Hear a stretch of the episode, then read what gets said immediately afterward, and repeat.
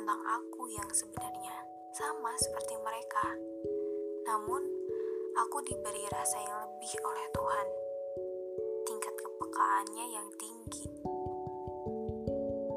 Tapi, selalu dianggap berlebihan oleh beberapa orang.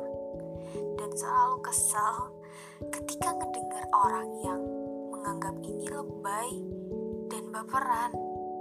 Hei, setiap orang mempunyai tingkat kepekaan rasa yang berbeda. Jadi stop memukul rata bahwa semua orang itu sama. Orang yang kalian anggap lebay dan baperan ini sebenarnya juga nggak mau terjebak dalam rasa ini dan sedikit nggak nyaman dengan pandangan orang-orang.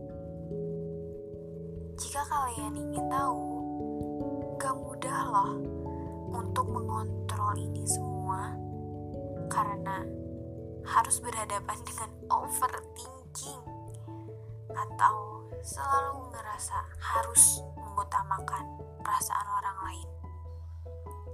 Jadi apa-apa yang dipikirkannya itu adalah kenyamanan atau rasa orang lain dulu.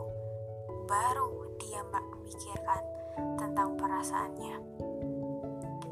Yang kadang tanpa sadar itu yang membuat dirinya terluka. Tapi kadang ada aja orang yang udah dibela-belain, diutamain, dijagain perasaannya. Justru malah nyakitin. Yang salah itu siapa? Dia yang gak tahu diri